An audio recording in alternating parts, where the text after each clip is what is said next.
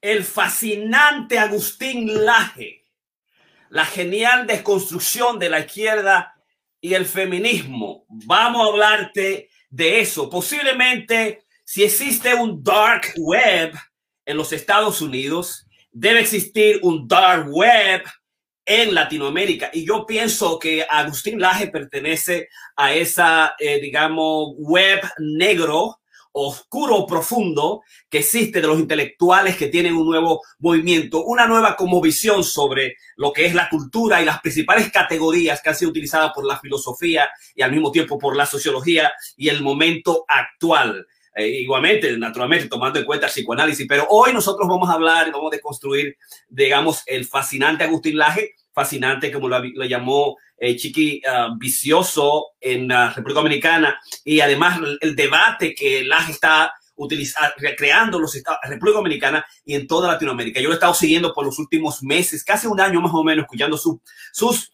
videos, sus conferencias, sus participaciones y además el tigueraje del tigre, el tigueraje del tigre, la polémica que tiene el tipo. Excelente. Así que hoy vamos a hablar de eso. Yo tengo varios puntos. Karina tiene también sus puntos. Ramón va a tener la presentación hoy inicial de lo que es el fascinante Agustín Laje, la genial desconstrucción de la izquierda y el feminismo. Cada una de las posiciones son distintas. Yo tengo mi posición sobre el particular, Ramón tiene su posición en particular y Karina también tiene su propia posición. O sea, somos, digamos, las perspectivas son distintas, aunque venimos del mundo, digamos, del psicoanálisis, la salud mental, la psicología y posturas más o menos iguales porque vivimos, tenemos un side parecido, pero las opiniones y en la forma, las perspectivas de enfrentar el caso son distintas. Así que, chulísimo.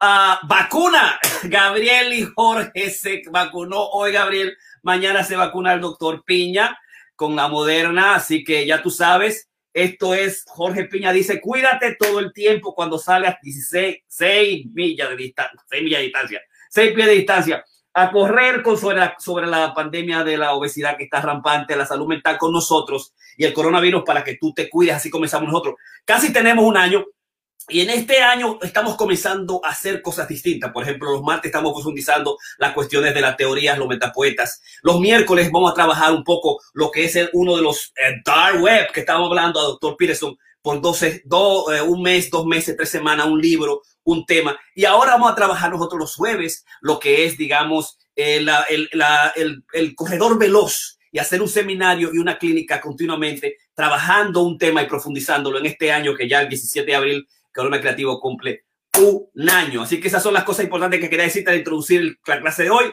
el seminario de hoy, el, Masterclass 247, el fascinante Agustín, la, la genial desconstrucción de la izquierda y el feminismo. Así que, Ramón, ¿cómo te encuentras? ¿Cómo estás?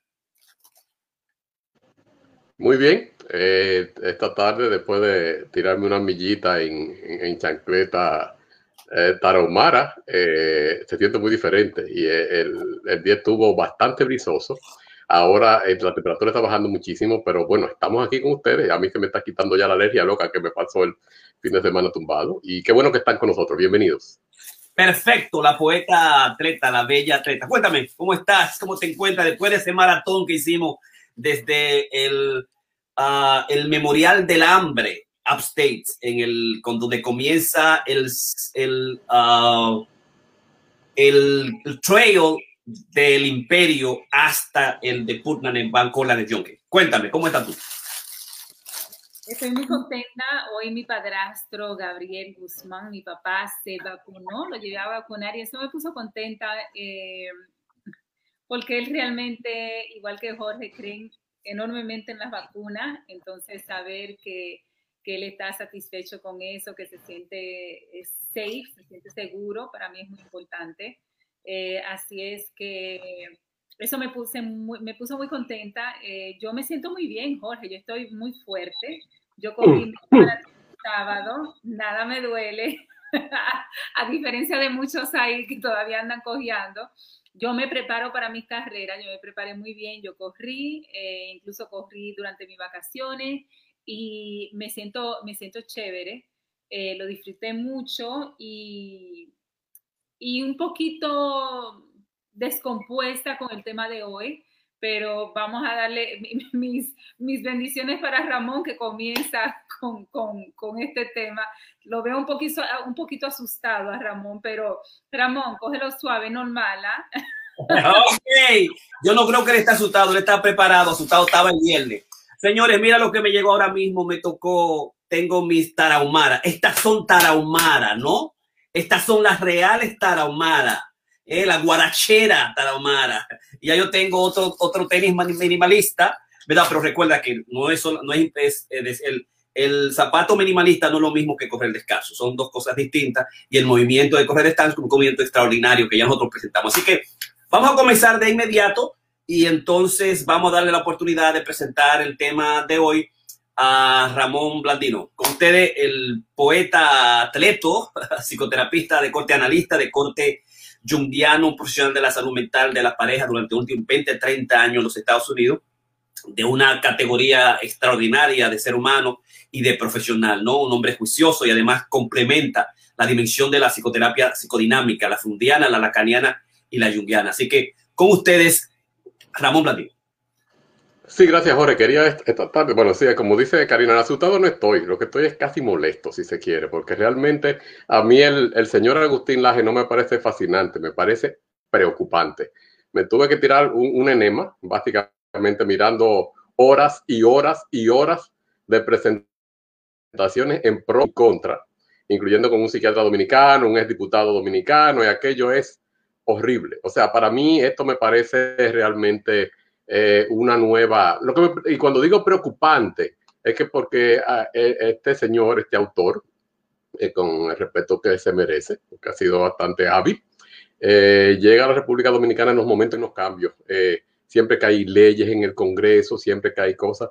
Mismo, incluso estoy ahora, eh, vamos a ver primero quién es él. Y esto ahora aquí estoy citando al periódico Hoy, que básicamente nos da un, una en, su uh, un artículo de Javier Herrera del 20 de marzo de este año, pues básicamente titulado ¿Quién es Agustín Lajes? Entonces él dice que eh, en este momento que se están discutiendo las tres causales en la República Dominicana, pues ha habido un, gran meneo porque coincidencialmente, eh, no coincidencialmente, estoy muy, muy preparado, el, el, señor Lajes ha sido invitado, él ha estado anteriormente en la República Dominicana. Eh, voy a decir después quién lo, lo, patrocina.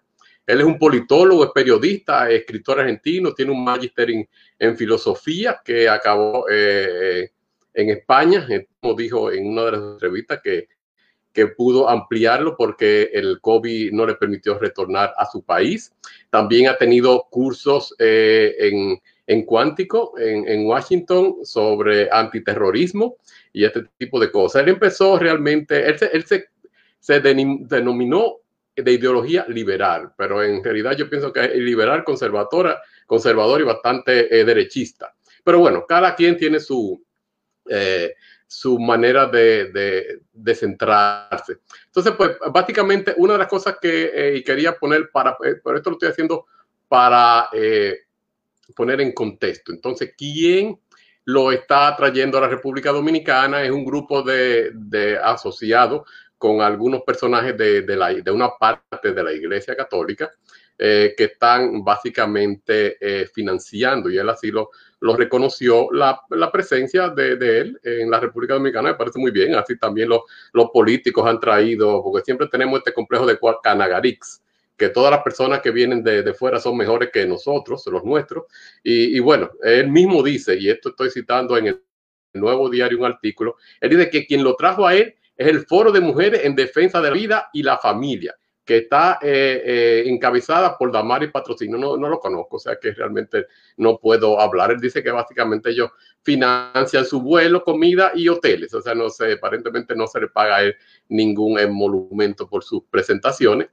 Eh, pero bueno, eh, otra de las cosas interesantes que en este caso me pareció esto es que, eh, claro, la, la, la, Iglesia Católica Dominicana y no dominicana, la, la mundial, se ha visto un, unos grandes, un, unas grandes divisiones, incluso al, al, pobre Papa Francisco, y, le digo la realidad que le han hecho la vida de cuadrito. Algunos cardenales de extrema derecha en la congregación de la fe básicamente han tratado de, de, de tumbarlo. La verdad que el, el, hombre ha sobrevivido y lo admiro por eso, pero básicamente sabemos a través de la historia que ha habido una, hay dos iglesias, o habían tres iglesias, porque ya la otra, la teoría de la liberación y esa iglesia eh, revolucionaria, pues pienso que ya que ya no existe, pero hay una, una, iglesia. Por... Yo soy católico, quiero que lo sepan, y, básicamente pues no soy practicante en el sentido amplio de la palabra, porque precisamente desconfío de algunos de, de, los representantes de la iglesia.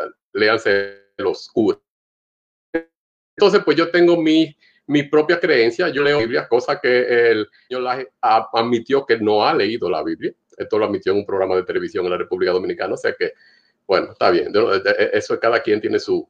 Yo he leído, eh, yo practico mi fe desde mi punto de no hacer daño a nadie. Yo creo que yo más que, eh, católico, apostólico y romano, yo creo en Jesús, eh, yo creo en un ente superior, yo creo en no hacer daño, yo creo en este tipo de cosas, pero los, los manejos políticos de la iglesia a través de la historia lo hemos visto. La historia de la, iglesia católica ha sido realmente traumática y por eso vino el, cisma cuando se dividió con la revolución luterana. Eh, en, pues, Martín Lutero se oponía a los papas de la época que están vendiendo prácticamente los perdones. O sea que todo esto no vamos a entrar en detalle porque esto es, parte de la teología de la cual yo no manejo, pero simplemente eh, me parece que hay ahora un, un gran manejo. El señor básicamente dice que él es eh, un seguidor de la escuela austríaca de pensamiento heterodoxo.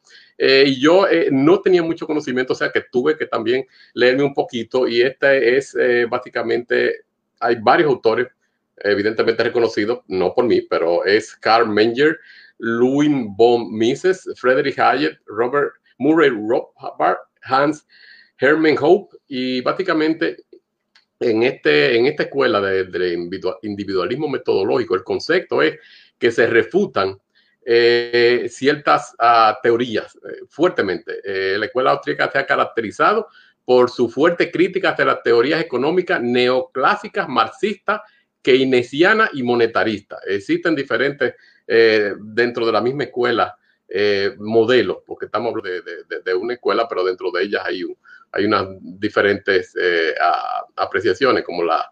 Pero bueno, no vamos a entrar en eso porque nos vamos a desviar del tema y creo que, que tenemos bastante para, para hablar. Pero en, en, en eh, me leí simplemente, puedo admitir solamente la parte del señor Laje. La segunda parte me pareció realmente que la vi por encimita, que no, realmente no quiero ni entrar ahí. El, el autor, que es una persona que ha estado siempre ligada a sectores de, de, de ultraderecha y gobernista, en, en, ah, en, su país, en Argentina, pues no, no, le, no, no quise entrar en detalle porque yo pienso que con, con Agustín tenemos para rato, como dice. La portada del libro, pues por supuesto, como ustedes habrán visto, me parece un poquito eh, eh, fuera de contexto porque eh, tienen al, al, Che Guevara con pintalabios, con en la boina tiene el, el, el símbolo de, de, de, los gay, los LGBT y está delante de una rainbow flag, o sea, la bandera del de, movimiento eh, gay. Y, bueno, una de las cosas que me parece como, curioso es que él decía en una parte del libro que en, las manifestaciones se ha visto que el, Che fue, eh, estaba siendo como utilizado en estas manifestaciones feministas y, la realidad es que, bueno, yo, yo, pienso que hasta yo debo tener por ahí una camiseta con, con el Che y, yo no soy eh, comunista, ni, ni, nada que se parezca, ni, ni, ni, nada de eso. Y realmente el, el Che fue muchas veces realmente totalmente en, en contra de los homosexuales y, y, muchísimas otras otros otros grupos. O sea, no vamos a entrar ahora a hablar de, de, política y de que tiene su mérito y tiene también sus su problemas. Pero el problema que estoy viendo es que sí, el, el, el, tipo es muy inteligente. O sea, la primera parte de su libro, los primeros capítulos, tienen un fundamento, eh, digamos, científico. Él hace una historia de todo lo que es la parte eh, del, del socialismo, el comunismo. En algunas partes vi críticos que estaban diciendo que él mal interpretaba a a Marx y a Engels, que básicamente le estaba citando no las obras, sino que estaba eh, eh, citando el, el, el, manifiesto, que fue básicamente una publicación que se hizo para nivel así como popular. Y no entrando en los detalles de esto, pero tampoco voy a entrar en la parte política porque realmente yo el manifiesto no me lo leí en la guaja, aunque me lo pusieron y no me interesó, no estaba en esa onda, o sea, yo no estaba a ese nivel. Pero realmente es una manera bastante elaborada que él tiene que va llevando todo esto eh, eh, en una manera progresiva, desde la parte, digamos, haciendo un, un enfoque de todo lo que es el, socialismo, el comunismo, con algunas citaciones que realmente muchos de los críticos dicen que no, no tienen sentido, los estudiosos realmente del marxismo en, pro y en contra. Pero eh, eso es otro capítulo. La parte interesante de esto es que como él empieza de esta manera así tan organizada y si se quiere formar, para entonces entrar en las diversas, eh, eh, en los tres, en lo que llama los, las tres olas del, digamos, del, del, feminismo. Él dice que eso empezó en la Edad Media, con básicamente cuando la, la, mujer empezó a empoderarse. Hay algunos autores que dicen que no, que eso empezó en la Revolución Francesa, y hay otros autores que lo citan realmente a principios de siglo. O sea que vamos, esto es muy, muy discutible, pero vamos a ver, ese es el momento en que la, la mujer empieza a, tener eh, la posibilidad del voto, a, em, empoderarse y a tener como un, cierto espacio en, en, la sociedad. Esta es la, la, primera ola. La segunda ola, que es la, de Simone de Beauvoir, ya eran los eh, marxistas, la, estas, y estamos hablando de Simone de Beauvoir, esa gran eh, autora, filósofa, esposa, o no esposa, porque ella decía eso, el primero que no se, no se casó. ella estaba viviendo realmente con un, par de, personas, y, incluyendo a, Jean-Paul Sartre.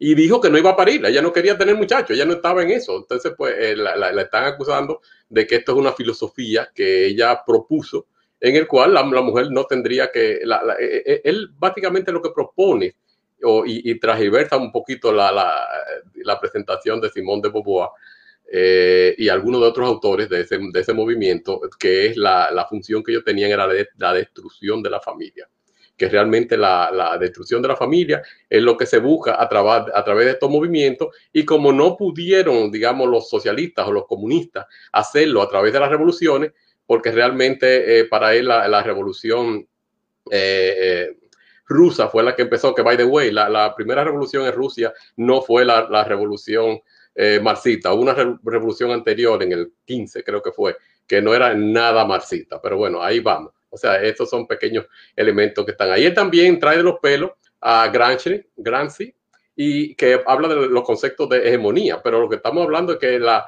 el, concepto de hegemonía en este, en este caso no es necesariamente es del pueblo, o sea, no es, digamos, el, el, el modelo de, de Gramsci hablaba de la eh, hegemonía del poder, era de los poderosos, era, no era de, del pueblo. Claro, todo esto va cambiando a través de, la historia y han habido también muchísimos otros cambios ahí. Bueno, él, cita que realmente la, eh, el movimiento de la liberación femenina en la tercera ola básicamente cambia todo el, el movimiento. Y aquí es cuando se está dando el, el, paso, no solamente es la unión, porque él arma un, un arroz con mango ahí, que, que están uniéndose, digamos, eh, él habla como de una unión eh, heterogénea, o perdón, he dicho homogénea, de todos los, grupos que están, eh, por ejemplo, los, grupos indios minoritarios, los gays, las lesbianas,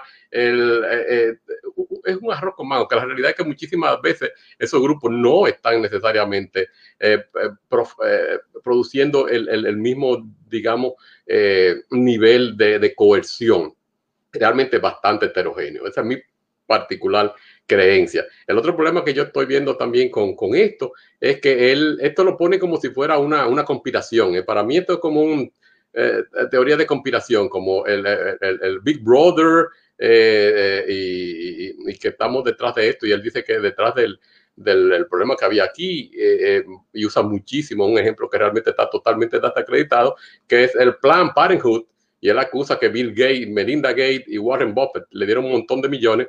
Ellos estaban haciendo por un video que salió de que los fetos de, los, de, las criaturas que estaban siendo abortadas estaban usándose la, el, el stem y las células de estos fetos, cuando esto fue un video que fue eh, desacreditado totalmente. Esto fue un caso que se abrió a nivel de Congreso de los Estados Unidos y se llegó a negar. Eh, bueno, él no dice que, que se llegó a negar, simplemente es una organización CMD que se llamaba, eh, no me acuerdo el, nombre, porque la realidad es que esto me parece tan bochornoso a mí particularmente, que no quise entrar en, más detalle. El asunto es que en este caso parecería como que para mí es que dos más dos no son cuatro, son cinco. O sea que la manera en que se presenta y es, es un, es, eso es lo que se llama, para mí que él está usando el, lo que se llama el, el argumento ad hominem.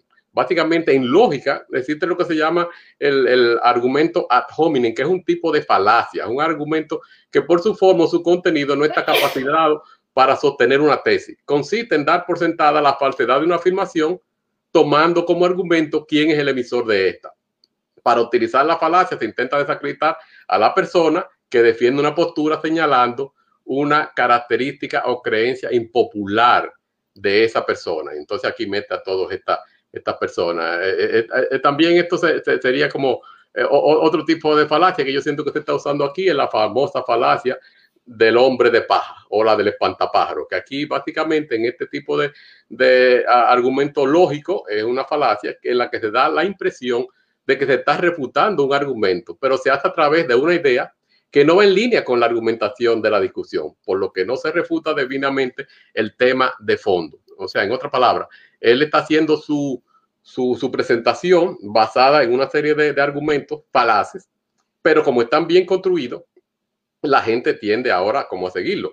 Este señor ha sido eh, eh, muy polémico porque en varias ocasiones, y a esta parte sí yo me opongo, al que no se le permita su posibilidad de él tener sus presentaciones, por ejemplo, en la Universidad de Costa Rica, después que se había aceptado su presentación, en Uruguay, en México, en dos o tres universidades, después que se vio básicamente, eh, aparentemente hubo un, manejo medio extraño ahí de, de la invitación y cuando los rectores o las personas a cargo se dieron cuenta de que era la persona que venía y cuál era el tema que se iba a tratar, pues le prohibieron su presentación, algo que yo estoy completamente en desacuerdo porque realmente yo pienso que el, el, derecho de expresión, así como estamos expresándonos acá, él también se le debe a él, o sea que él tiene, tiene que tenerlo. Pero eh, estamos frente a lo que yo entiendo que es una, es una manipulación. Eh, yo siento que hay un movimiento de, digamos, de, de contracultura. Yo no estoy seguro de eh, el, el, problema de, de, cómo él lo cualifica de género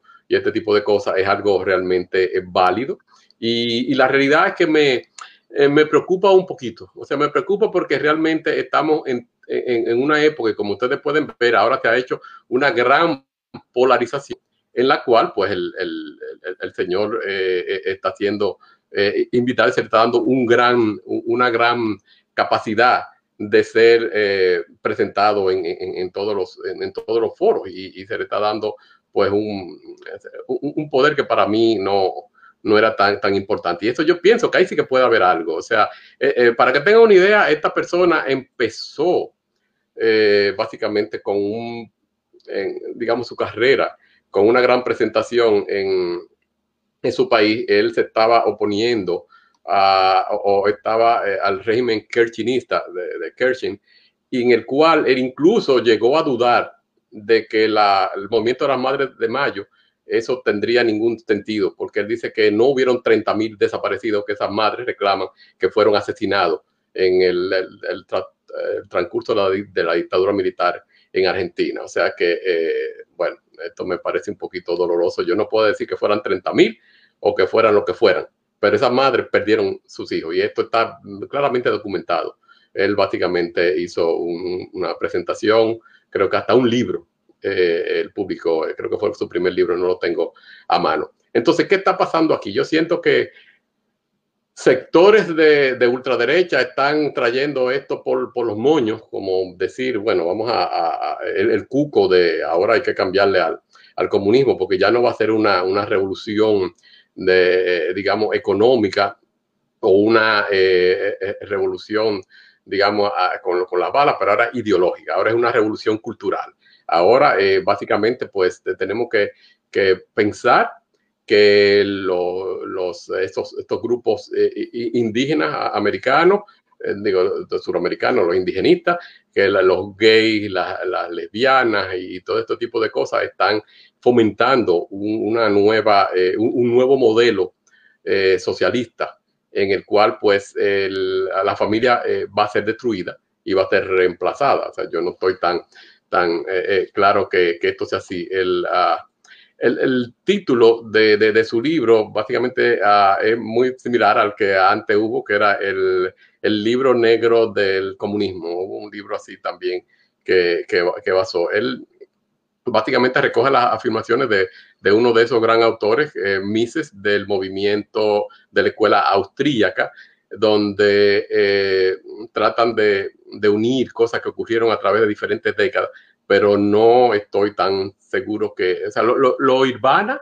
de una manera bastante, eh, si se quiere, no lógica, pero eh, progresiva. Y para aquellas personas que no tienen, eh, digamos, un pensamiento crítico y no van, digamos, a, a leerlo críticamente, y, críticamente puede ser que ustedes dos estén en desacuerdo conmigo, implica en leer las, las dos partes. O sea, oír las dos campanas, que es lo que me gusta a mí. O sea, si yo voy a criticar a alguien, y en este caso vuelvo y repito, es mi propia eh, percepción y esto ha sido después de la lectura de, de, su capítulo dentro del libro, su capítulo dentro del libro, más sus su presentaciones y sus críticas. Y me parece realmente, eh, como le digo, eh, en vez de fascinante, a mí particularmente me parece preocupante. Me parece preocupante porque yo siento que está creando un movimiento donde muchísimas personas me están siguiendo sin, sin la capacidad crítica, porque estoy seguro que muchos de la, de la, digamos, de los científicos. Y él no presenta, ah, de hecho, él presenta una serie de estudios ahí que en varios de sus críticos demostraron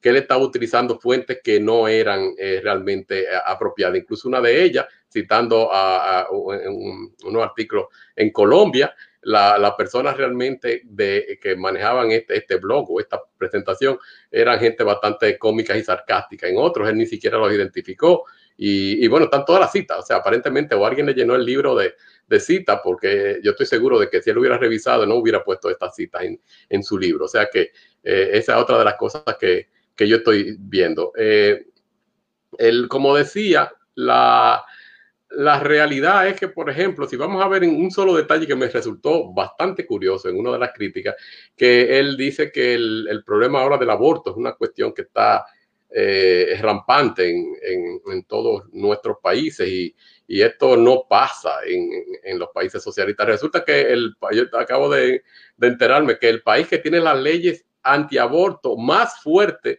de Latinoamérica completa es Nicaragua, donde está Nicolás Ortega eh, eh, gobernando. O sea que él en un momento dado dice que el proceso, eh, que esto fue el resultado de una reunión que hubo con con Chávez y unos eh, sociólogos y filósofos que él creó un, un, una apertura para que existiera un nuevo movimiento para retomar la lucha eh, eh, revolucionaria, pero no desde el punto de vista armado, sino desde el punto de vista cultural y que con esto pues empezó, o sea que aparentemente Chávez tenía muchísimo, muchísimo valor en poder juntar una serie de, de, de, personas. Y yo sé que él esto eh, muchas veces he, oído de muchísimas cosas que Chávez hizo que no eran de Chávez, eran básicamente, era un pupilo de, de Fidel Castro.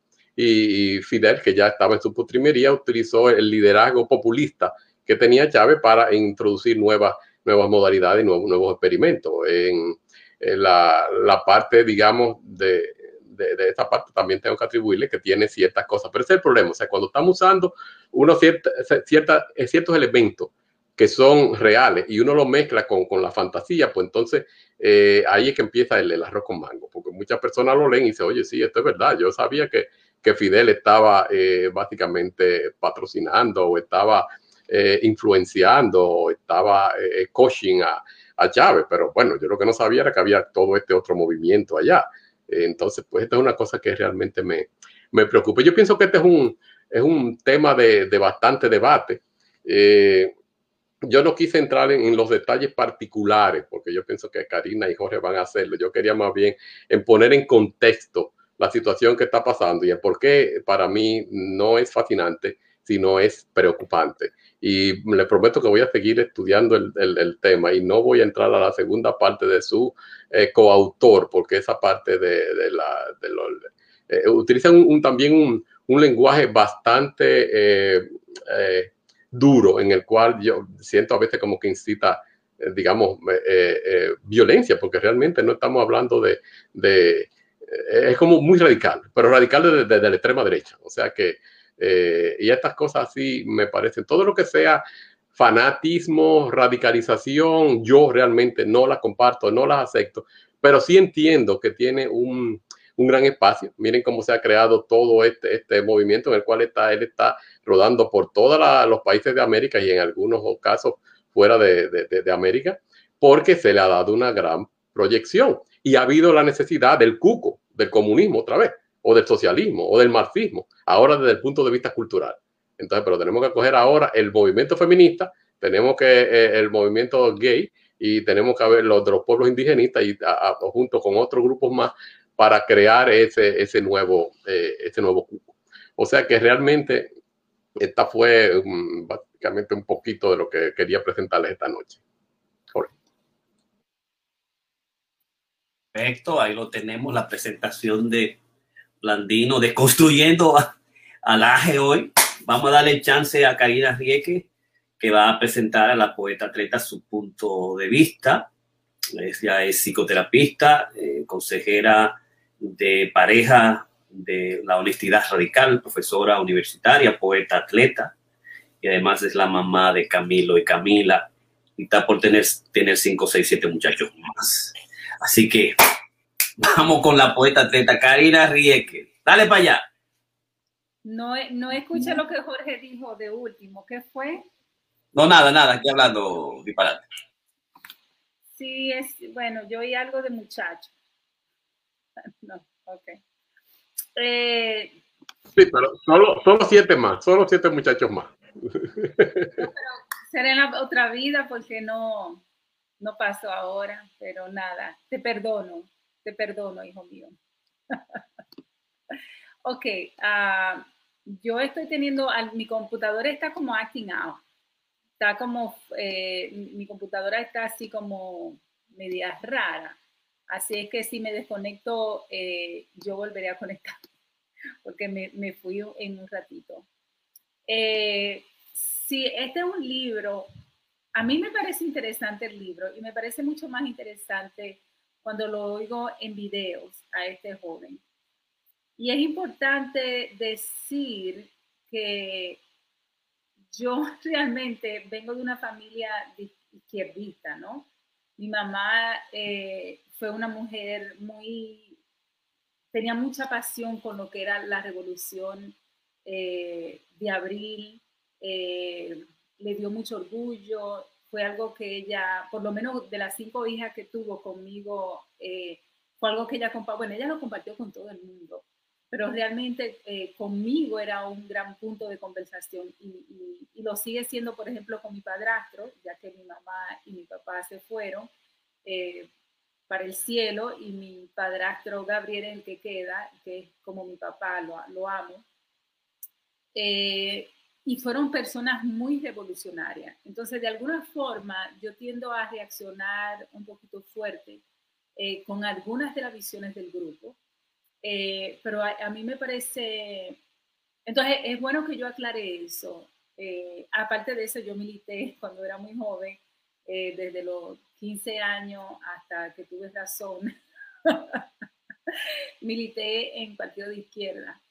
y, y, de alguna forma, incluso fui a Cuba un tiempo y duré un mes allá y, y y hay muchas cosas que me traen, eh, no sé, como eh, sentidos encontrados, ¿no? Porque realmente, como dice Ramón, yo siento que, yo siento que ellos van más allá de ser este, un libro o personas liberales con ideas liberales. Me parece que son eh, bien derechistas, como Ramón magistralmente expuso.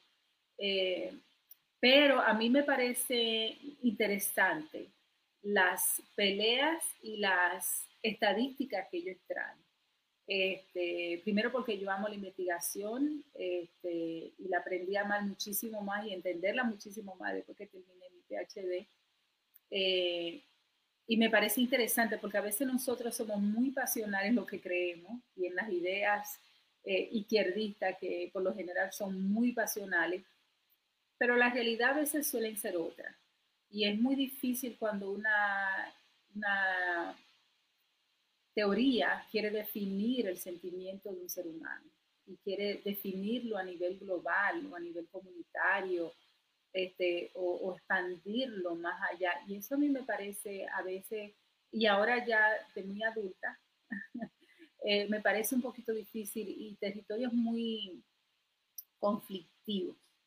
Eh, por eso yo trato de alejarme en eso, y, pero voy a hacer una presentación general de lo que yo creo del libro, ¿no? Y, me parece que el libro es realmente es un libro de ideología de género eh, con, grupos este, totalmente, de un grupo totalmente anticientífico, ¿no? y de ideas realmente anticientíficas. Este, y escúchame que esto, mi computadora tiene un sonido medio raro. Este, entonces eso, eso, eso es una lucha. Yo siento que el libro trae ideas eh, de propósito eh, político autoritario este, y quiere realmente buscar las raíces de la naturaleza, de lo que es la sexualidad humana, explicándolo exclusivamente desde una teoría cultural, ¿no? Este, como dice Ramón, tiene un vocabulario sumamente complejo. Este, eh, y, me parece un libro inteligentemente muy bien. Eh, y, ese, realmente es la, la, realidad. El libro negro de la nueva izquierda, eh, y es un libro, y es una teoría de la nueva izquierda que realmente no es realizada por ellos, no es una teoría realmente que ellos tratan de promoverse, es una teoría que está ahí realmente eh, reforzada por la derecha, ¿no? Donde ellos realmente hacen un planteamiento de cómo eh, la izquierda se ve forzada a traer estas discusiones de lo que es eh, la, guerra de género, ¿no? que nosotros tanto hablamos aquí, este, ya que la, la, lucha del pueblo y del obrero totalmente cambió. ¿no? Ya las factorías, este, ya los revolucionarios de factoría, no son los revolucionarios de factoría, ¿no? No son los que te van ahí. Entonces, como que en, orden, en, orden de mantener la pelea, hay que buscar como nuevos sujetos. Entonces, es, es realmente, siento que este libro revela una política íntima eh, con conexiones sumamente intelectuales entre la izquierda y la ideología de género. Eh, me parece también que es, eh, trata también de exponer lo que es el sucesivo fracaso de estos nuevos tiempos con relación a, a lo que es la, lucha de clase, ¿no? Entonces, para lo, para lo que puedan entender. Es, es un, explica sobre lo que es el avance de lo que es histórico del capitalismo eh, con relación a los trabajadores, eh, ya que dice que ya no está tan eh, enfocado en hacer una revolución, ¿no?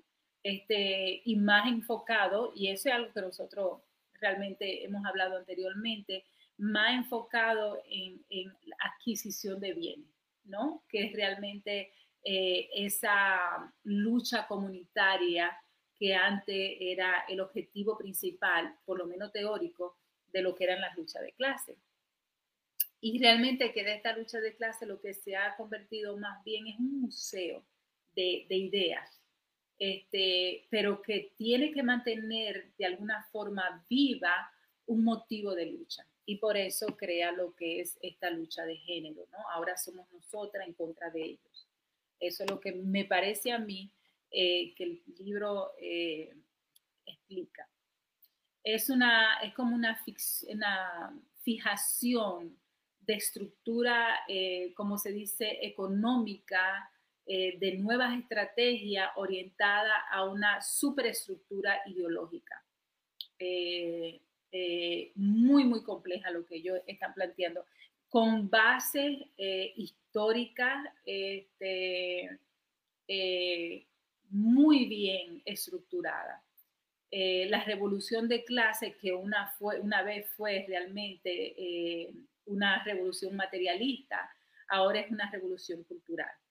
Y esto es lo que este libro plantea.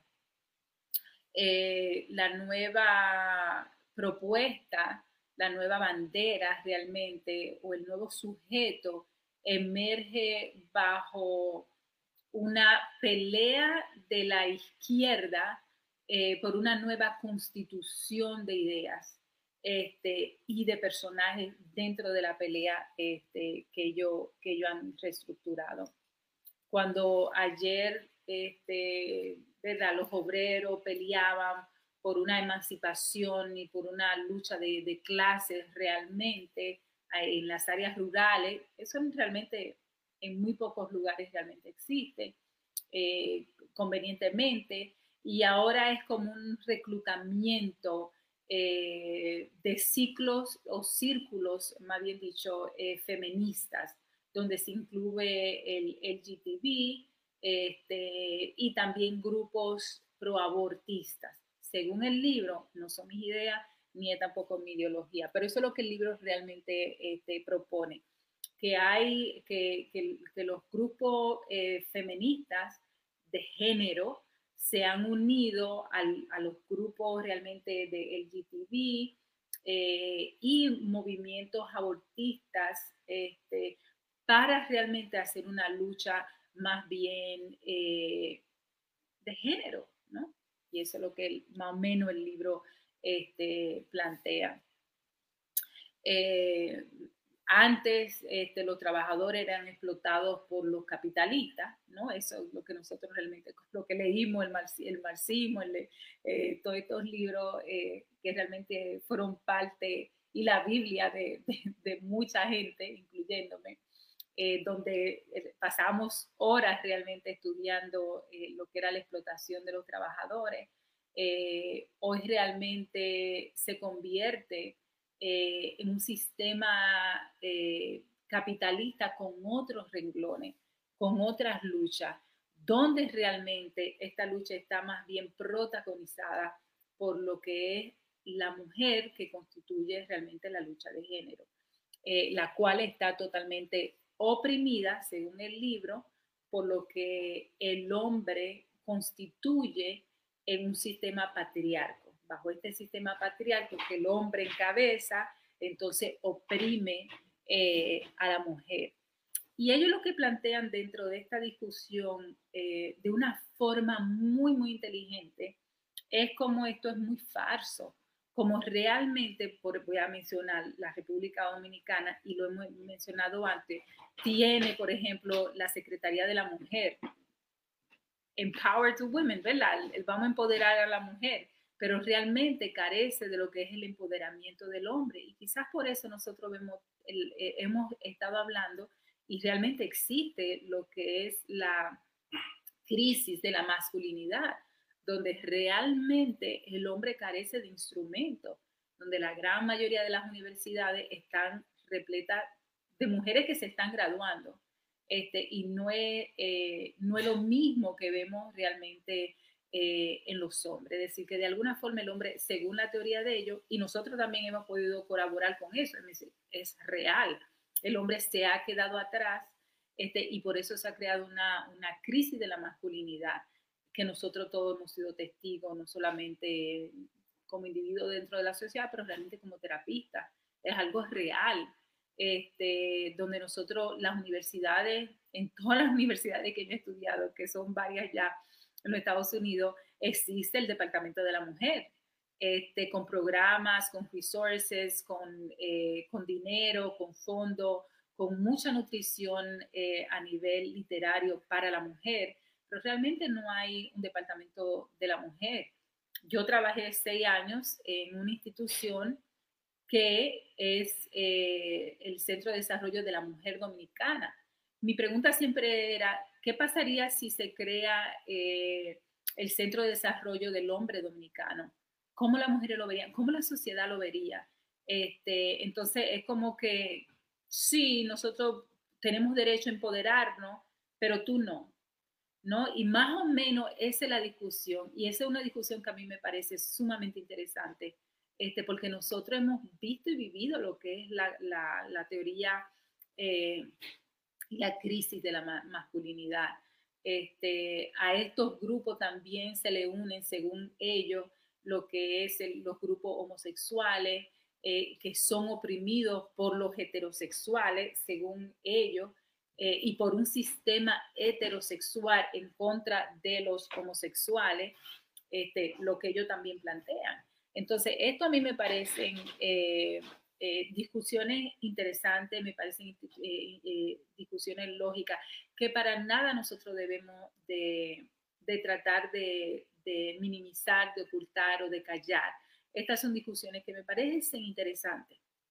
Este, el, el libro de la nueva izquierda es una investigación eh, científica a nivel político y que consiste realmente en, romper la máscara eh, y el orden establecido eh, por lo políticamente incorrecto y critica este, en contra de la totalidad de lo que es la facción del género en su totalidad cual es muy importante y muy necesaria. Este, también es un libro, me parece, que muestra lo que es la nueva ideología política instrumentada eh, con rasgos totalmente este, a nivel sexuales, este, a nivel de lo que constituye nuestra sexualidad, ¿no? porque hay muchos argumentos que ellos defienden este, eh, lo cual son muy interesante que nosotros también eh, se hable de eso. Y algo que es muy difícil nosotros abordar este, sin tú creer que te vas a meter en problemas. Eh, y ellos frescamente lo hablan, lo plantean, y a mí me parece que lo hacen de una forma realmente magistral. Hay muchas este, partes de ese libro que yo estoy en total eh, desacuerdo y teoría, eh, pero que a mí me parece, y yo me remoto un poquito a lo que es la propuesta de Jordan Peterson, la propuesta número 6, eh, la cual propone que hay mucha luz, hay mucho sufrimiento en el mundo. hay mucho sufrimiento cuando uno nace realmente con muy poca balance económico ¿no? y atribuciones, cuando otros sí tienen, eh, desastres naturales que también hacen que nosotros podamos vivir algún tipo de tragedia, eh, la gran pandemia que, se vive no solamente con el COVID, pero con todas las otras enfermedades, eh, ya sea que, sufran accidentes de carro, y todas las, las atrocidades que, que, ocurren día a día en el mundo y que aún así, si nosotros nos ponemos ver, la vida tiene a veces, se ve bien injusta, ¿no? De acuerdo a todas estas cosas que, que esto y cómo nosotros podemos responder a todas estas injusticias. Yo siento que hay gente que responden con nuevas ideologías, como lo hacen estas personas con el nuevo libro, eh, de la, el, el, libro negro de la nueva izquierda. Este, pero a mí me parece la propuesta de Jordan Peterson, la número 6, mucho más para mí, porque ya yo estoy bien harta de mucha, y lo digo, realmente lo digo con mucha honestidad, quizá porque me crié y parte de mi formación fue una formación totalmente de teorías, este, donde se predicaba mucho la igualdad de género. Óyeme, y lo menos que tú tenías era igualdad de género. Eh, yo lo viví, es decir, yo como una chica joven dentro de, movimientos izquierdistas dominicanos en los Estados Unidos, yo viví esa, esa falsedad eh, teórica eh, que se defendía tan valientemente. Eh, y, yo nunca he hablado públicamente de eso porque a veces yo siento que no sé si valga la pena, pero es como, como un secreto, un secreto un secreto que existe, ¿no? Que, todo, que mucha gente conoce, que yo no, no seré la, única que hable de eso. Eh, pero a mí me parece que eh, eh, cómo nosotros podemos, antes de yo ir a limpiar el mundo, yo debo de venir a limpiar mi casa. yo debo de venir, antes de yo querer venir con ideología, y lo digo de, ambas, de ambos lados, ¿no? no solamente de una perspectiva derechista, pero también de una perspectiva este, izquierdista. Yo conozco de una forma muy íntima la teoría izquierdista, la estudié por años, ese el marxismo lo estudiaba, oh my God, todos mis domingos porque había que entenderlo, había que realmente eh, eh, eh, defenderlo, había que teorizarlo y había de alguna forma que adaptarlo a lo que nosotros veíamos políticamente sucediendo. Y a mí me parece que nosotros de alguna forma debemos, debemos de de, dar, un espacio a lo que es la redención, ¿no?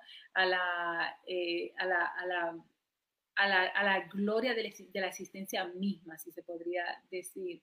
Este, y yo creo que nosotros debemos de, quizá a veces dejando de tanta teoría este, que a mí me saben a nada, y lo digo, y realmente lo digo con mucha honestidad, y yo espero poder eh, darme a entender sin que suene ignorante. Eh, pero a mí que nadie me hable de, del feminismo, este, háblame de lo que tú estás haciendo para realmente ayudar a mujeres eh, que necesitan tu mano. Eh, y, a mí me parece que la gran revolución eh, es la que nosotros libramos cada día. Este, a mí no me hable de igualdad de género cuando nosotros realmente a veces proponemos destituir totalmente al hombre de lo que es su hombría, de lo que es eh, realmente su condición de ser en la tierra. Y yo siento que muchas propuestas de esta no son tan balanceadas como se propone. Y yo siento que ningún género puede ser libre eh, bajo el sustento o bajo la opresión de otro género. Este, y yo no creo en, yo realmente no creo eso. Yo no creo que la fortaleza de la mujer puede venir con la debilidad del hombre, este, y, o viceversa, ¿no? Entonces yo siento que estas teorías son buenas, me entretienen mucho, pero al final del día yo siento que nosotros, honestamente, como dice Jordan Peterson en la regla número 6, limpia tu casa antes de tú ir a criticarle la casa del otro este, qué tú haces a nivel comunitario antes de tú hacer, hacer cambio a nivel global o a nivel internacional. Es decir, cómo nosotros realmente podemos aportar este, al gran problema económico y social que hay en la República Dominicana o que hay aquí donde nosotros vivimos, este, que hay tanto. Eh, cómo nosotros realmente podemos de alguna forma, eh, cuál va a ser nuestro legado a nivel personal en la tierra, es decir, cuál va a ser la estampa este, cuando nosotros a través de los años o después de los años podamos mirar atrás y cuál fue nuestra contribución. Eh, entonces, eso a mí me parece en búsqueda mucho más interesante, quizá porque soy mucho más vieja de lo que yo era cuando tenía 18 años, 15 años, este, cuando yo era parte de toda esta ideología y ahora no me saben a nada, y lo digo con toda honestidad. Yo siento que había muchos hombres que hablaban y no trabajaban. ¿Entiendes? Donde la mujer era la única que trabajaban y, han pasado 20 años y ellos siguen sin trabajar ni dar un palo en su casa. Entonces, a mí no me hable de esa teoría este, infuncional. Eh, así es que yo voy a quedarme en lo único que yo sé y en lo que yo he decidido saber, que es realmente en cómo nosotros podemos transformar eh, a través de lo que es la buena salud, a través de lo que es la educación, a través de lo que es el fortalecimiento, no solamente humano, pero espiritual. Este, háblame de esas peleas, que esas son las que a mí me interesan. Las otras ideologías a mí me parecen a mierda. Así es que con todo respeto a, esta, eh, a estas este, discusiones, realmente yo, quizá porque yo vengo, yo estoy, yo me saturé de, de, todas estas teorías eh, eh, falsa y, realmente fueron teorías muy falsas. Eh, y mucha gente murió bajo esa, bajo esa filosofía. y eso, eso creo que se hacen y a mí no me, a mí, a mí no me interesa para nada. Este, yo vengo de ahí. Entonces, muchas de estas teorías que esta persona, que estos dos escritores proponen, a mí me parecen sumamente interesantes, sumamente interesantes. Háblame de los hombres, es decir, hablamos de que, oh, la mujer está oprimida. Y ellos dijeron en una entrevista que Jorge estaba escuchando en el fin de semana, mí me pareció sumamente interesante la cantidad de hombres que se suicidan en la República Dominicana, creo que ellos hablaron de una estadística de 500 hombres, más o menos el promedio de hombres, de, de, personas que se suicidan, que es un tema que a mí me interesa mucho como terapista. Este, solamente 80 y pico eran mujeres. La gran cantidad de suicidios en la República Dominicana es de hombres. Y a mí me interesa este tema y a mí me interesa esta conversación qué está pasando con nuestros hombres en la República Dominicana este, y cuál es la necesidad que tenemos de seguir victimizando a la mujer como en un sexo eh, oprimido, como un sexo, cuando las estadísticas enseñan otra cosa. Es decir, eh, vamos nosotros, hay, es como que es como si nosotros no aprendiéramos una canción, no, aprendiéramos como un discurso y ese es el único no en base a lectura ni a estadística, pero es el que, el que más nos conviene defender. Y a mí eso me sabe a porquería. Entonces yo creo en las nuevas estadísticas, yo creo en los nuevos estudios. Vamos a ver qué está pasando con nuestra juventud, con los hombres. Este, ellos también hablan de cómo eh, el hombre realmente eh, eh, muere a desventaja de la mujer a gran escala, a diferencia de la mujer. Creo que se llevan son 10 años eh, ¿por qué sucede esto? Eh, yo siento que el, hombre hace mucho trabajo, como ellos también exponen en su, en su discurso. Este, la gran mayoría de los hombres que van a guerra, de, los seres humanos que van a guerra son hombres. La gran mayoría de, de, las personas que trabajan en lo que es sanitación, sanitation, creo que se dice sanitación en español o no, eh, que trabajan en limpieza de las calles, son hombres. Ninguna de las mujeres no podemos hacer eso. A mí que nadie me hable de ir a limpiar y a recoger basura en la calle. ¿Verdad? ¿Quiénes están haciendo eso? Son los hombres. Y nosotros le damos tan poco crédito realmente al trabajo de nuestros padres, al trabajo de nuestros hombres, al trabajo de, y, y, a la deficiencia que hay a nivel social. Este, alguien tiene que exponerlo. Aquí hubo un escritor, Diógenes Abreu, que fue el primero hace 20 años, hace más de 20 años que creo que comenzó a hablar de, la violencia doméstica en contra de los hombres por mujeres. Y a ese hombre casi lo linchan aquí. Y déjeme decirle que las estadísticas le dan toda la, razón a Diógenes Abreu. Entonces nosotros de alguna forma creo que debemos de tener un discurso un poquito más balanceado con relación al género, de que tanto necesita uno como necesita el otro este, cómo nosotros podemos tener quizá una secretaría para empoderar al hombre, para trabajar con lo que es el feminicidio desde, desde el hombre, no solamente desde la mujer. ¿Cómo podemos trabajar para que el, el joven vuelva a las universidades? Ya que de forma extravagante la gran mayoría de las personas que se están graduando son mujeres. ¿Cómo yo puedo traer? Porque yo tengo un hijo varón entonces, para mí sí es personal esa, ese, es, es una conversación. Eh, y Ramón, tú tienes tres hombres y una mujer, es decir, es una conversación, eh, y Jorge, tú tienes como cuántos, cinco hombres y, tres mujeres. Es decir, es una conversación importante, es una conversación inteligente eh, la que se está proponiendo. Eh, yo no le doy ni de un lado al otro, a mí eso no me interesa. Eh, by the way, eh, ese libro en, en, Amazon es uno de los bestsellers que hay y a nivel de Latinoamérica es uno de los bestsellers, de los más vendidos, de acuerdo a Amazon. Es decir, los tipos están acabando. Este, ¿Por qué? ¿Y qué discurso a la nueva generación ellos están trayendo que realmente le hace sentido? Eso también a mí me parece sumamente interesante.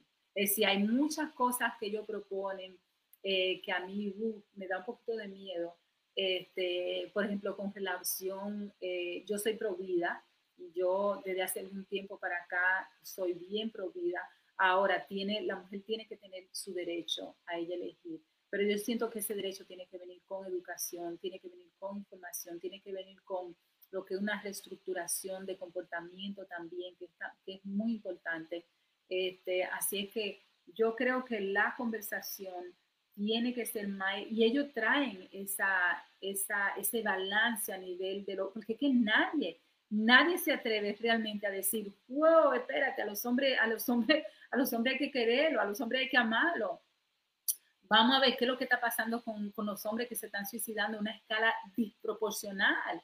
Es decir, de 500 personas que se suicidan, solamente 80%, y no es que yo quiero que haya más mujeres que se suiciden. Ahora, yo lo que quiero que nosotros investiguemos qué es lo que está pasando con los hombres, qué pena es lo que yo hay, que, dónde se encuentra. Y una de, de las razones por las cuales, según lo que yo estuve leyendo, tiene que ver con la falta de desempleo, con la falta de educación, tiene que ver con no tener un espacio a nivel social donde, donde realmente hay una voz. Este, entonces nosotros, hay muchas otras conversaciones que ellos traen, que a mí me parecen muy inteligentes y me parecen muy necesarias para nosotros realmente salvar toda una generación.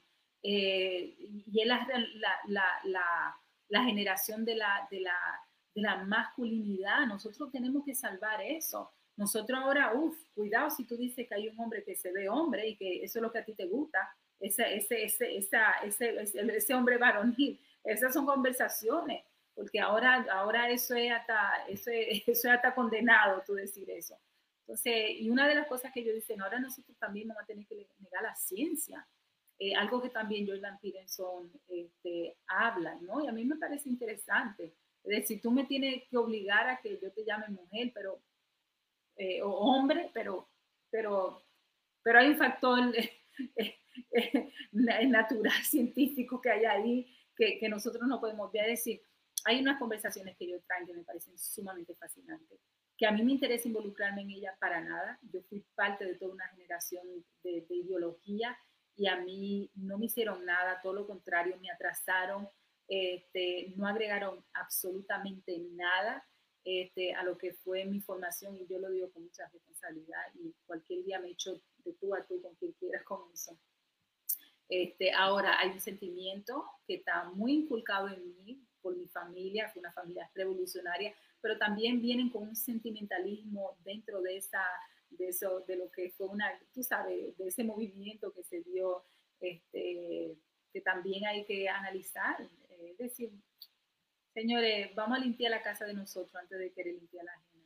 Y ese, con esa filosofía yo termino. Muchísimas gracias, eh, Karina. Pero me parece como que estamos todos down, todos estamos como estamos como que eh, en una, como una tonalidad media rara, como media extraña, como que un discurso como no sé qué medio, medio extraño, pero eh, yo me gustaría traer un poquito la luz entonces, si, si es que estamos en la oscuridad y estamos en tristeza y estamos en bajo y no queremos meternos.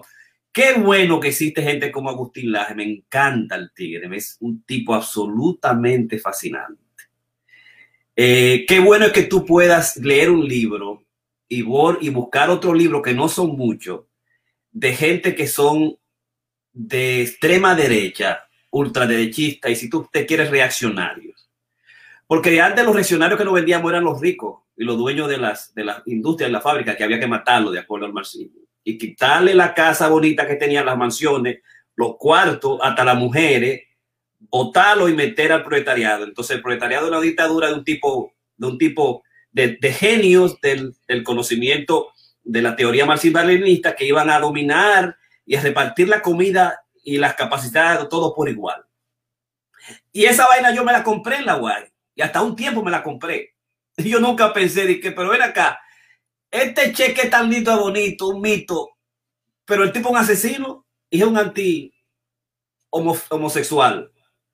Ah, no, no, porque no es así, porque lo dijeron ellos. No, pero investigame, ¿es mentira o verdad eso? Porque esa es la situación. Ah, que Stalin, igual, el camarada Stalin, eh, eh, Mao Zedong, pero los tipos fueron el, peor genocidio a nivel de China y de Rusia. Eh, no, que es mentira. Oh, pero ¿es verdad o no es verdad? porque, porque preséntame esa realidad también, esa dimensión. Que el patriarcado está oprimiendo a las mujeres, República Dominicana, en Estados Unidos pero las mujeres están graduando por todos lados y están acabando con todo. Y tan, eh, el tipo, la nota que puso con el doctor Guerrero, Heredia, creo que se llama, el doctor de allá, es que los, hombres están matando, se están suicidando, y que las mujeres están viviendo más tiempo y tienen trabajo por todos lados y están en todas las universidades. Pero no es solamente República Dominicana, en los Estados Unidos también. Y que la educación americana es liberal, es liberal. Es de, de Jacques Derrida, mi maestro en la New School, a quien yo lo oí completo y tuve con él y me dio clase, me dio una clase a mí, Jacques Lacan y Michel Foucault. Eso es. es ese fue el. Es, ahí tú. Ahora, oh, ¿y dónde se están eh, entrenando los muchachos nosotros jóvenes? Que quieren otro discurso distinto, que no sea marxista y feminista y liberal.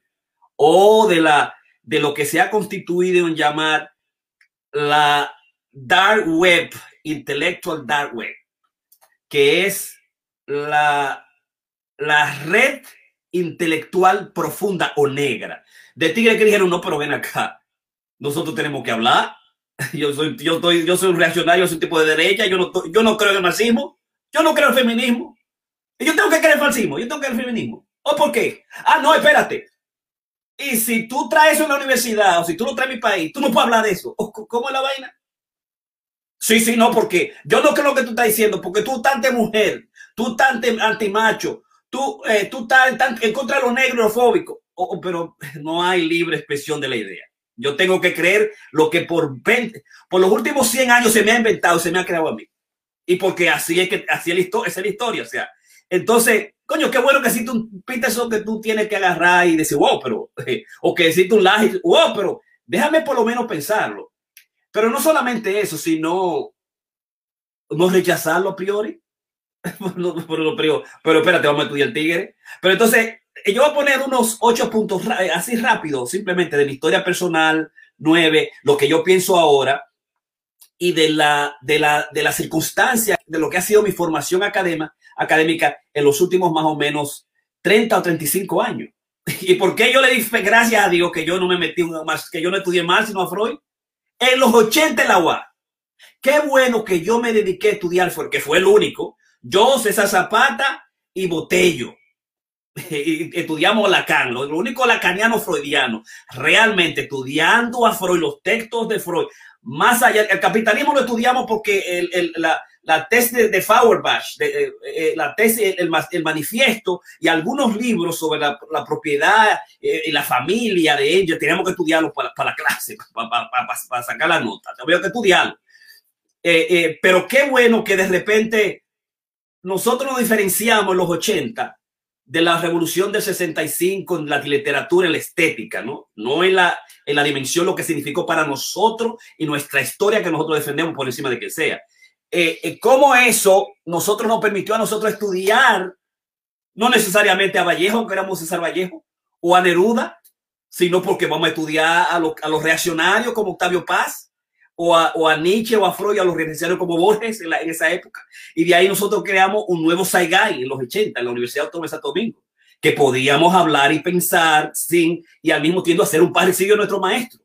Lo, el 65, la, la situación, la composición social dominicana, la dimensión de lo que fuese estética, pero nosotros queremos crear otra estética distinta. Vamos a estudiar Freud, lo, lo, la postestructuralista, los estructuralistas y los postestructuralistas. Vamos a pensar de una manera distinta y cómo eso de alguna manera dio una validez a reflexionar en torno a la cuestión del pensamiento eh, latinoamericano, social y americano. ¿no? Con esa dimensión, excelente que se existe el tipo. Desde que yo lo conocí hace un año hablando, digo, diablo, ¿quién es este tigre? Oh, el libro negro, déjame leer el libro, léelo completo, no cierta zona, ¿no? Toda la vaina del tigre. Pues tengo que conocer el monstruo, yo tengo que conocer el monstruo, el tigre, lo que conoce para poder atacarlo. Porque Cheque Vicioso lo que dice en un trabajo que ellos, el fascinante, eh, la fascinante historia de Agustín Laje. Coño, este tigre lo que hizo fue que agarró a, a, citas 110, él lo dice, 118 citas y estudió a todos los ideólogos, ideólogas del, feminismo y lo deconstruyó, lo decojonó por dentro. Coño, qué bueno esa vaina, que alguien agarró y lo hizo, y, agarró y estudió y, lo, y lo planteó. Ahora, Critícame el libro, critícame lo que yo digo. Ahora, lo que yo estoy diciendo en la estadística es mentira. Ah, o, sea, lo que tú estás diciendo es verdad. Esa es, esa es la posición que a mí me parece que es insostenible y que trae el mismo laje y que trae eh, el doctor Peterson, ¿no? Entonces, la primera reflexión sobre la derecha es la siguiente. A mí nadie me enseñó de la derecha. Y un día yo descubrí, pero, pero el Trujillo era, era escogidita y Balaguer era escogidita y todos los viejos de nosotros eran toditos escogiditas. Pero mamá entonces era reformista. En la época que estaba el reformismo, que yo, nosotros estábamos tomando conciencia de que nosotros no podemos pertenecer a un gobierno ni querer a un presidente que nos mate a la juventud y que nos mate a nosotros. Pero era reaccionario, ¿no? Pero en la actualidad nosotros todos somos reaccionarios, nosotros queremos que nos quite el status quo americano, que no nos quite la comida ni nada, ni la, ni la sopa, ni que se llamen revoluciones ni guerra. Yo quiero que la vaina se quede así, ¿verdad? ¿No? E incluso si, si, si Trump está ahí, no, vamos a quitar a Trump a poner a, a cosas, a, a, Biden, pero que ciertas cosas de las instituciones culturales que no, no se me quita. ¿Quién, ¿Quién nos va a enseñar a nosotros sobre otro tipo de ideología y pensamiento? Ese es el, es el primer elemento. ¿Quién me va a enseñar a mí de lo que es la reacción más allá de la dimensión del, del, comunismo. ¿El comunismo falló o no falló? ¿Y dónde está ese fallo? ¿Quién me lo puede presentar? ¿Quién me puede presentar películas como ayer Carillo, que una película que se llama The Camera, eh, eh, querido camarada, de lo que sucedió, el asesinato que se dio en 1962, junio 1 y 2, en dos días, presenta esta película que, está nominada loca de cómo el, el, comunismo mató a un grupo de, su propia gente ahí, lo mató porque el alza de, los combustibles, porque no podían dar con los alimentos, lo mataron, hicieron que escribiera un, un discurso de, de autosecreto, de, de, autosecreto. Y esos son los líderes que están mirando y diciendo, diablo, pero ¿cómo es posible que esto suceda así? Entonces, esa dimensión de la reflexión es lo que los muchachos, lo que es una tecnología extraordinaria nueva que, la, que nosotros estamos aquí eh, construyendo y trabajando, que es el YouTube, da la posibilidad de que tú puedas tener diferentes discursos, que no sea el discurso universitario, ni el estatal, ni el supuestamente liberal de CNN y las instituciones que te quieren inventar otro mundo, otro rollo que es político y que da mucha, eh, mucho dinero como parte de las universidades, ¿quién nos va a dar un discurso distinto que tú puedes decir, wow, espérate, pero lo que me dicen la guay, lo que se llama más no es verdad? O sea, las estructuras son distintas, las estadísticas y los números son, me dicen otra cosa. O sea, yo quiero tener la posibilidad de esa perspectiva.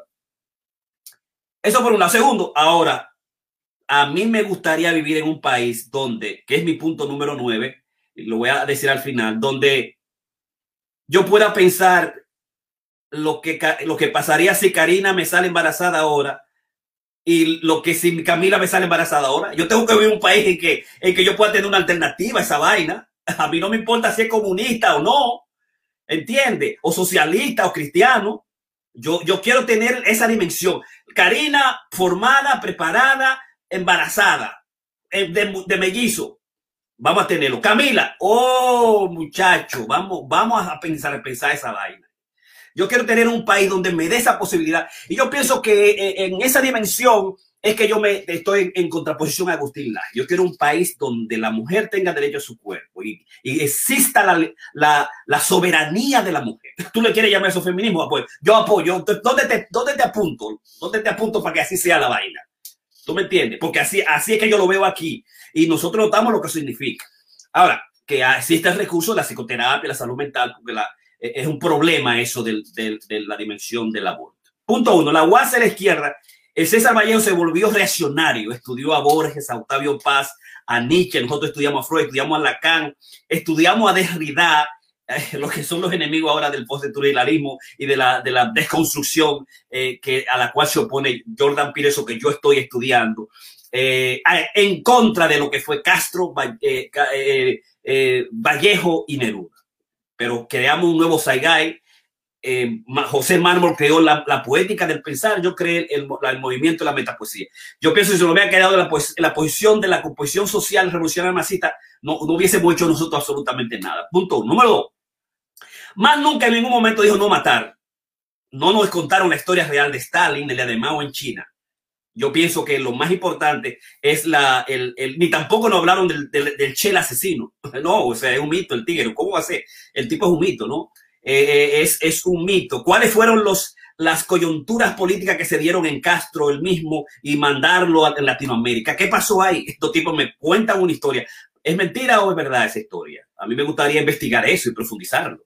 Yo pienso que alguien me tiene que contar una historia distinta, que yo pueda entonces discernir, porque no es de que, que oh, lo que ellos están diciendo, hay mucha gente que no lo va a tomar en cuenta. Sí, la gente no lo va a tomar en cuenta, lo está invitando y lo está comprando y le está pagando vaina Sí, claro, yo quiero oír tú lo que tú dices. Es más, lo que tú dices, yo quiero, yo quiero creer esa vaina, porque esto yo no lo quiero creer. Yo no quiero, esto yo no lo quiero creer. Yo no quiero que, yo quiero creer en Dios, yo quiero que los muchachos, yo quiero que tú, que tú parientes el muchacho, tú tienes que mantenerlo, bla, bla, bla, bla, bla, bla, bla. Un país de tercer mundo y es un lío eso también. Pero yo quiero que alguien me encuentre otra historia, no la misma historia que además tiene el Pan Parenthood, que tiene por familia, que hay millones de dinero invertido en eso, o no lo hay. Eh, no es un negocio, las instituciones feministas pro familia, en cualquier sitio que está, las instituciones pro mujer que tienen fondos extraordinarios, hay, hay cuarto ahí. Yo no he visto ningún cuarto, digamos, para, lo, para los hombres, el, suicidio que, que dijo el mismo Laje y Karina que representó, ni para tampoco el problema de los, de los, eh, de los cánceres de, de, de, los hombres particulares, ¿no? Y las mil situaciones que existen en los hombres con lo que es también la, la custodia en, los, en las cortes de familia. Eh, y obviamente, sin hablar de la guerra, sin hablar de toda la mierda que lo, de todos los trabajos malos que hacen los hombres, y donde tú quieras que yo te firme para feminismo, yo siempre te voy a firmar. Pero yo que me gustaría tener la posición de defender también los aspectos del, eh, del hombre. Sin que tú me digas a mí que tú eres, que tú eres, o tú eres misógina. Bueno, eh, eh, tú eres misógino ahora. Oh, no, no, me no digas nada. Tú, vamos a cerrarte la universidad. Tú no puedes hablar aquí. No se trata de eso. Número tres, la época de Trump trajo una cosa interesante, la soberanía del individuo, y trajo a los conservadores como Peterson y Laje. El tigre trajo, digo, espérate, y además creó células derechistas conservadoras por obligación y creó leyes que decían, si tú no me permites meter un discurso como el mío en las universidades, pro vida, liberales, anticomunistas, te voy a quitar los fondos.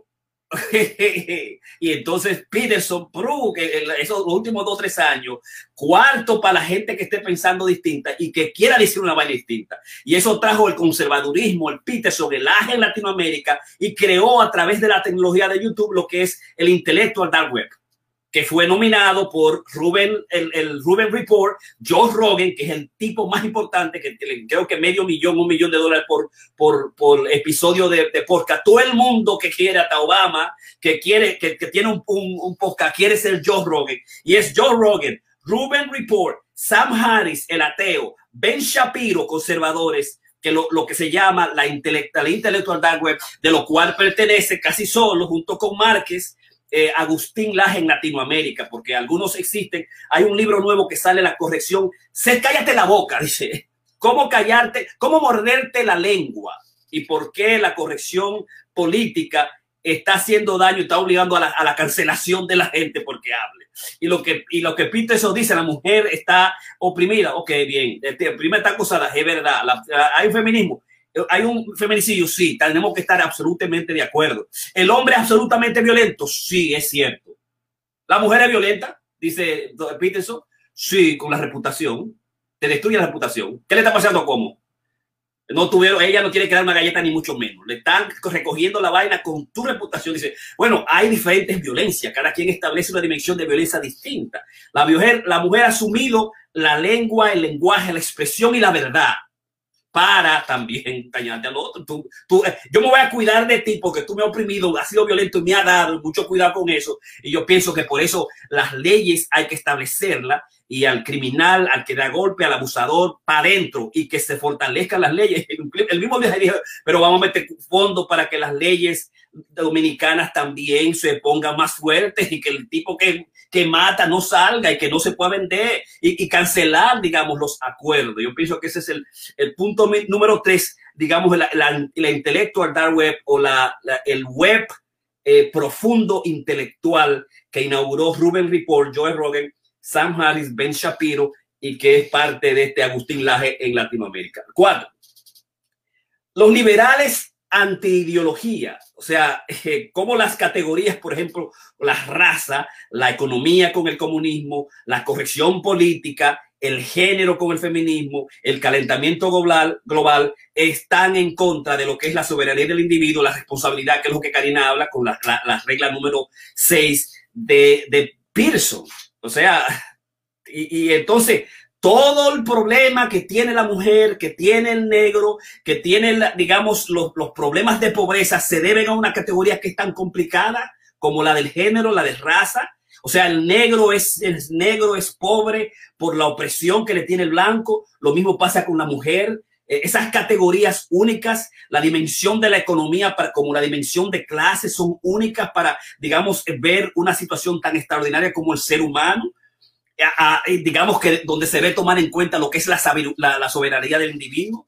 no voy a hablar tampoco de la, libre, la libertad de pensamiento, la libertad de expresión sí, pero no la libertad, la voluntad de la arbitraria de ser, porque de alguna manera está minada por el mercadeo y por sí, por condiciones fundamentales que establece una sociedad de transparencia que uno termina explotándose, que ahora no se necesita, digamos, a Marx, no se necesita Freud, no necesita la represión, el tipo, los individuos están represivos, están, digamos, autoexplotándose ellos mismos, estamos descojonados en lo que él llama en la sociedad del burnout, en la sociedad, digamos, de la, de la transparencia y del cansancio, que es otra dimensión distinta y una dimensión filosófica que hace pensar al ser humano desde otra dimensión. O sea, yo no necesito que me, yo no necesito ahora mismo que me, que me aliene. Yo estoy alienado y me encanta mi alienación porque permito más trabajo, aunque me, aunque me destruya, me consume y me suicide en el proceso, como lo plantea Jules eh, en todos sus libros.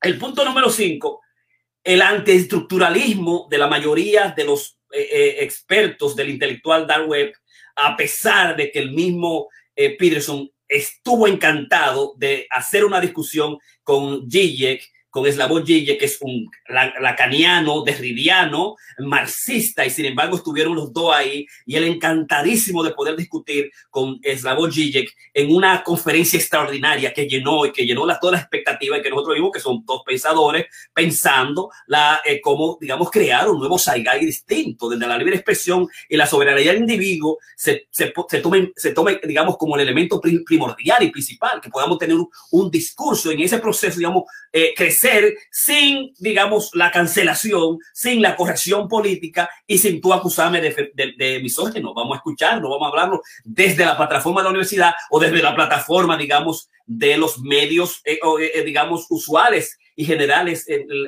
Latinoamérica y Estados Unidos, ¿no? Como está sucediendo ahora. Y por eso, por eso existe, qué bueno que exista que existe la tecnología como YouTube y por eso estamos nosotros hablando, digamos, de estas dimensiones. El punto 6 todos de alguna manera somos reaccionarios, todos queremos el status quo, todos queremos, digamos, mantener eh, lo que hemos eh, eh, establecido de alguna manera. El, objetivo es tener una dimensión de open-minded, de, liberación, de estar a favor de lo que son los principios más altos de las sociedades.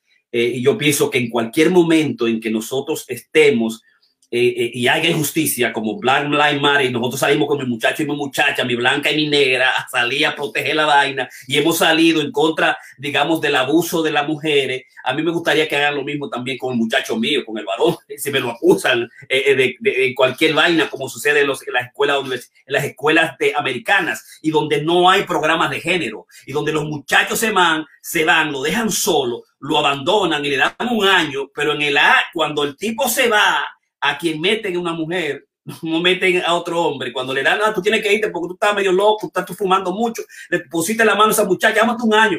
Ahí se mete un, un, una, un año de un hombre más. Y la, lo que la pregunta se dice, ¿quiénes son las que admiten? ¿Quiénes son las directoras de admisiones? No, no te voy a hablar de director de admisiones en las diferentes universidades.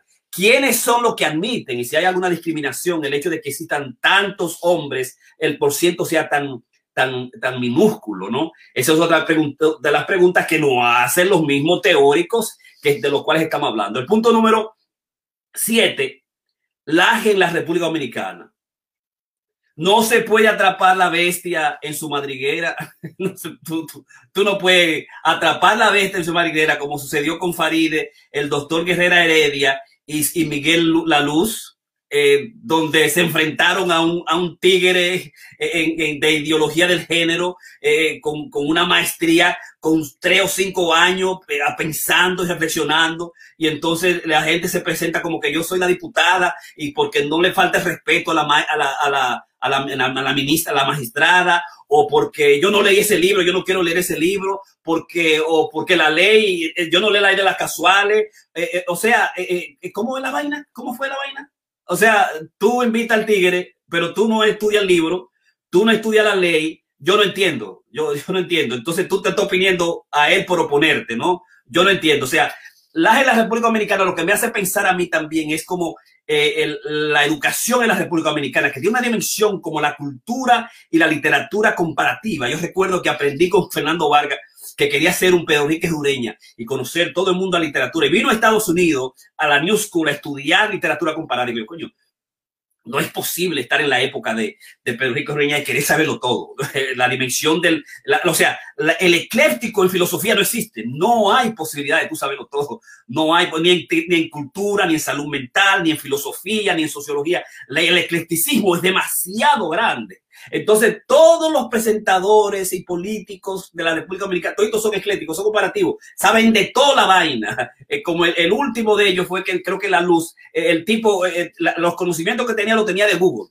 Y le dice el tipo, le dice, pero, pero, pero, pero mencioname el libro, pero, pero, dime el libro, o sea, o, o, yo no sé quién fue, o no, porque yo mire, estudié la psiquiatría en la universidad de tal vaina y yo soy doctor y o sea, por la autoridad, pero pero no se trata de eso. O sea, eh, eh, eso, ese es el, el, el tigueraje masivo que tiene el AGE. Ese es la formación que tú tienes, una formación concisa, eh, estructurada, lineal, que me parece que yo pienso debemos comenzar por ahí, digamos, respetando el conocimiento y mirando la posición de este, de este sujeto. Y de ahí la, digamos, la, la fascinación que me resulta tanto él como eh, Jordan Peterson, a los cuales en los últimos años yo he estado estudiando y sigo todavía escuchándole y aprendiendo y mirando su, su propia dimensión. Finalmente, yo ahora,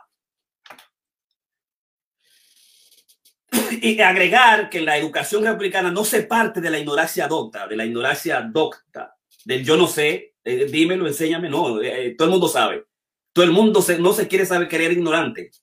Que yo, yo sé, claro, yo sé, yo lo tendré, yo lo estudié, o bueno, eh, eh, no, no, no, esa dimensión yo pienso que no, no la entiendo. Y por eso, en el caso de nosotros, te recurrimos la especialidad a, nuestra, eh, a, a, nuestra madriguera, a nuestra área, a nuestro continente, a nuestro territorio, ¿verdad? Ese territorio donde tú creces y conoces y sabes y has profundizado y te ha hecho un maestro por los 20, 30, 40 años. El otro que venga, o por lo menos, o lo estudia como dice Chique Vicioso que hizo eh, Agustín, se estudió a los ideólogos y lo no por dentro, le construyó. Bueno, tú tienes que hacer lo mismo, por lo menos venir con una posición teórica más o menos parecida y que se sostenga también en la verdad, no en la opinión, no en la autoridad. O, o, o, y ahí yo pienso que es que, que se ha ganado los diálogos completamente, ¿no? Desde cero a cien en todo, ¿no? El del doctor Heredia, el de Faride y el de Miguel Laluz también se lo ganó 100%, sin discusión absoluta, ¿no? eso fue, digamos, un knockout de primera fila, eh, porque además tiene una dimensión de, de, de, de debate eh, eh, personal y teórica extraordinaria, digamos que, digamos, por las discusiones en Latinoamérica, que ha, sido un ejercicio de maestría continuamente. Finalmente, yo ahora la ideología Karina y Camila, ¿no? Yo, yo en este sentido pienso que como Karina yo he abandonado absolutamente toda ideología. Eh, y en cuanto a la corrección eh, política, cuidarme y tener mucho cuidado, porque yo no quiero que se me cancele. El mismo Jordan Piso dice, tiene que ser tú muy inteligente lo que tú dices y tú hablas, eh, porque tú no sabes quién te está escuchando y qué está hablando. Y no son una ni, ni dos o tres podcasts que aparecen de que, que con, un, con una restricción. Entonces ya después dice, gracias, la, la, restricción se ha ido, ¿no? Y por eso nosotros traemos los libros de qué hablamos, qué decimos, porque tú no sabes quién te está llegando a ti para cancelarte. Para, cancelarte, porque tu discurso no le cae bien, porque no le gusta, porque debe haber otro discurso. ¿Tú me entiendes? Porque bueno, la corrección, porque nosotros somos el poder, o que debe, lo que tú tienes que hablar es de esto. Entonces, es absolutamente peligroso la dimensión de la ideología, absolutamente peligroso y dañino el asunto de la ideología, ¿no?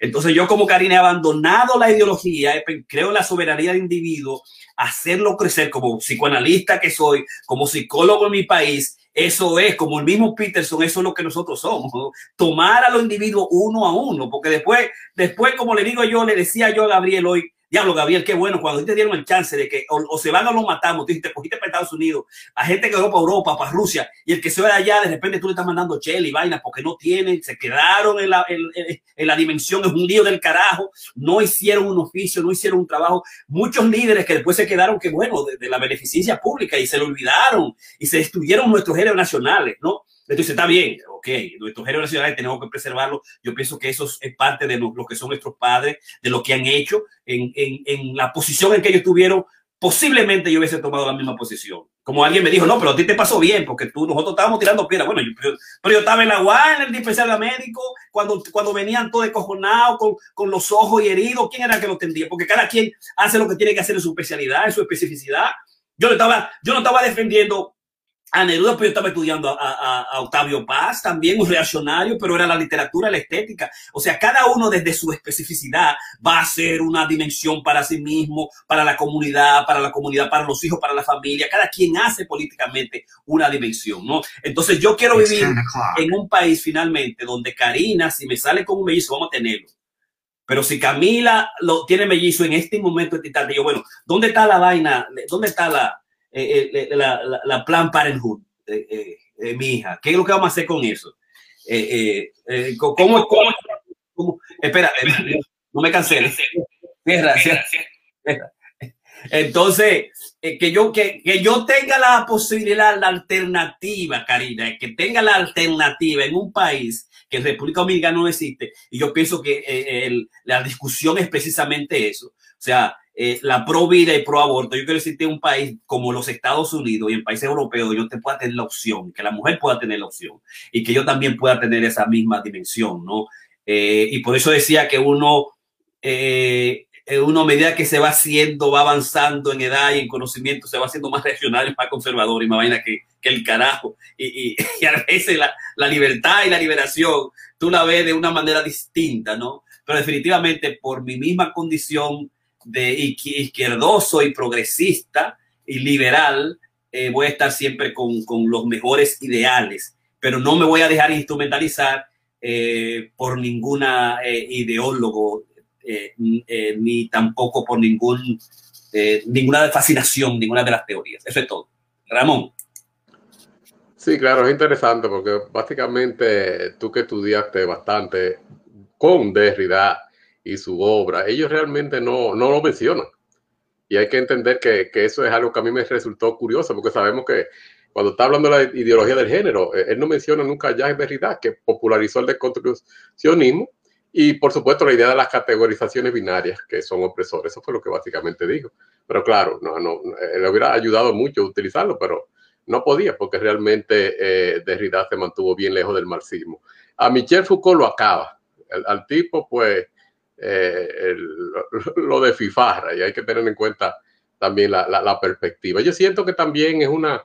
Eh, eh, tú decías, Karina, tú estaban hablando de cómo estos libros se han hecho tan, populares, ahora está en las listas de los más vendidos en América y en el mundo entero. Bueno, claro, sí también Odio a los hombres también está número uno, o sea, hay una búsqueda. el mismo Lajes habla de la generación del imbécil él dice que el que crea que se hace una revolución porque se siente especial en el mundo, en realidad solo es un imbécil. O sea que esta señora estaba estudiando incluso ingeniería de sistemas. O sea, él básicamente conoce lo que son las redes sociales, este tipo de cosas. Y por supuesto estuvo en, la escuela de antiterrorismo de, de, Washington. El otro problema que yo tengo por esto es la cuestión de, muchas veces, como estamos viendo, sí, y tú lo mencionaste, Jorge, el, todos los asesinatos y los abusos eh, que hubieron en los regímenes comunistas o, hasta socialistas.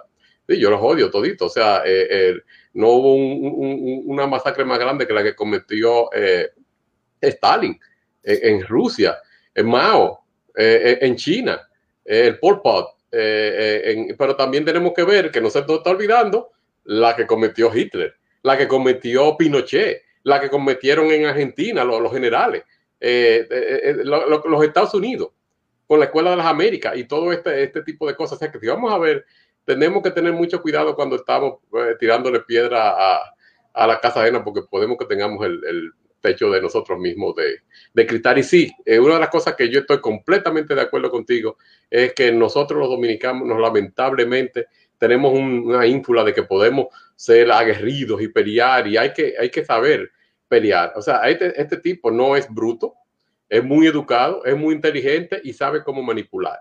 Entonces, pues básicamente cuando el, el monseñor Masalles lo trae a la, Cámara de Diputados para ellos dos presentar en, en, términos de las famosas tres causales, que no hemos hablado esta noche y no vamos a hablar de eso porque realmente no, no sacaría del tema, eh, es que realmente tienen materiales. Ninguno de los dos son dominicanos, más allá es español, pero tienen un tienen ese conocimiento de cómo uno puede, no solamente el conocimiento, tienen el verbo y tienen toda una teoría, todo un basamento, pero nosotros entonces le salimos eh, eh, de, como, como digo, con ese complejo que tenemos de Guacanagarix y todo lo, lo, que viene de fuera es mejor. Y claro, si nosotros no tenemos nada con que debatirlo, no hay un discurso ni político, ni, ni siquiera social, ni cultural, si se quiere. Entonces, claro, eh, eh, la, la, diputada y el, el, el ex diputado fallan, el psiquiatra eh, lo, lo, lo, ponen de mojiganga, porque es que no estamos a, a, la altura de ese discurso. ¿Dónde están los intelectuales dominicanos? Que yo sé que existen muchos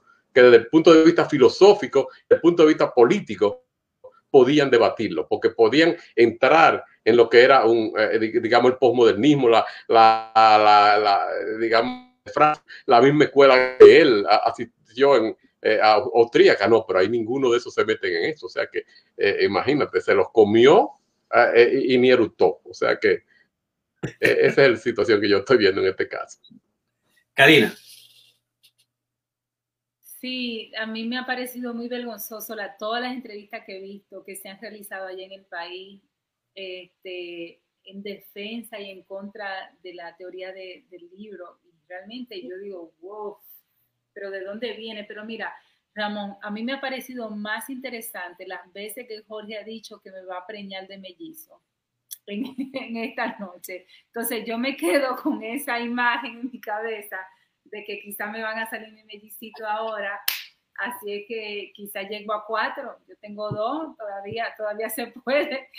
A mí hace un mes me dijeron, tú estás como una muchachita, así es que yo me lo creí y parece que Jorge se lo creyó también, porque lo mencionó como como 10 veces. Y yo tengo que cuidar, voy a tener que ir a hacer una vasectomía, una vaina porque esta hora, a esta edad, atendiendo muchachito y vaina, voy a tener que decir a Ramón, a Ramón, agárrame muchachito allá, tú ahí, ayúdame con esta vaina, es para Europa, la vaina de Florida se fue para el carajo, y lo jodimos, atender pañal.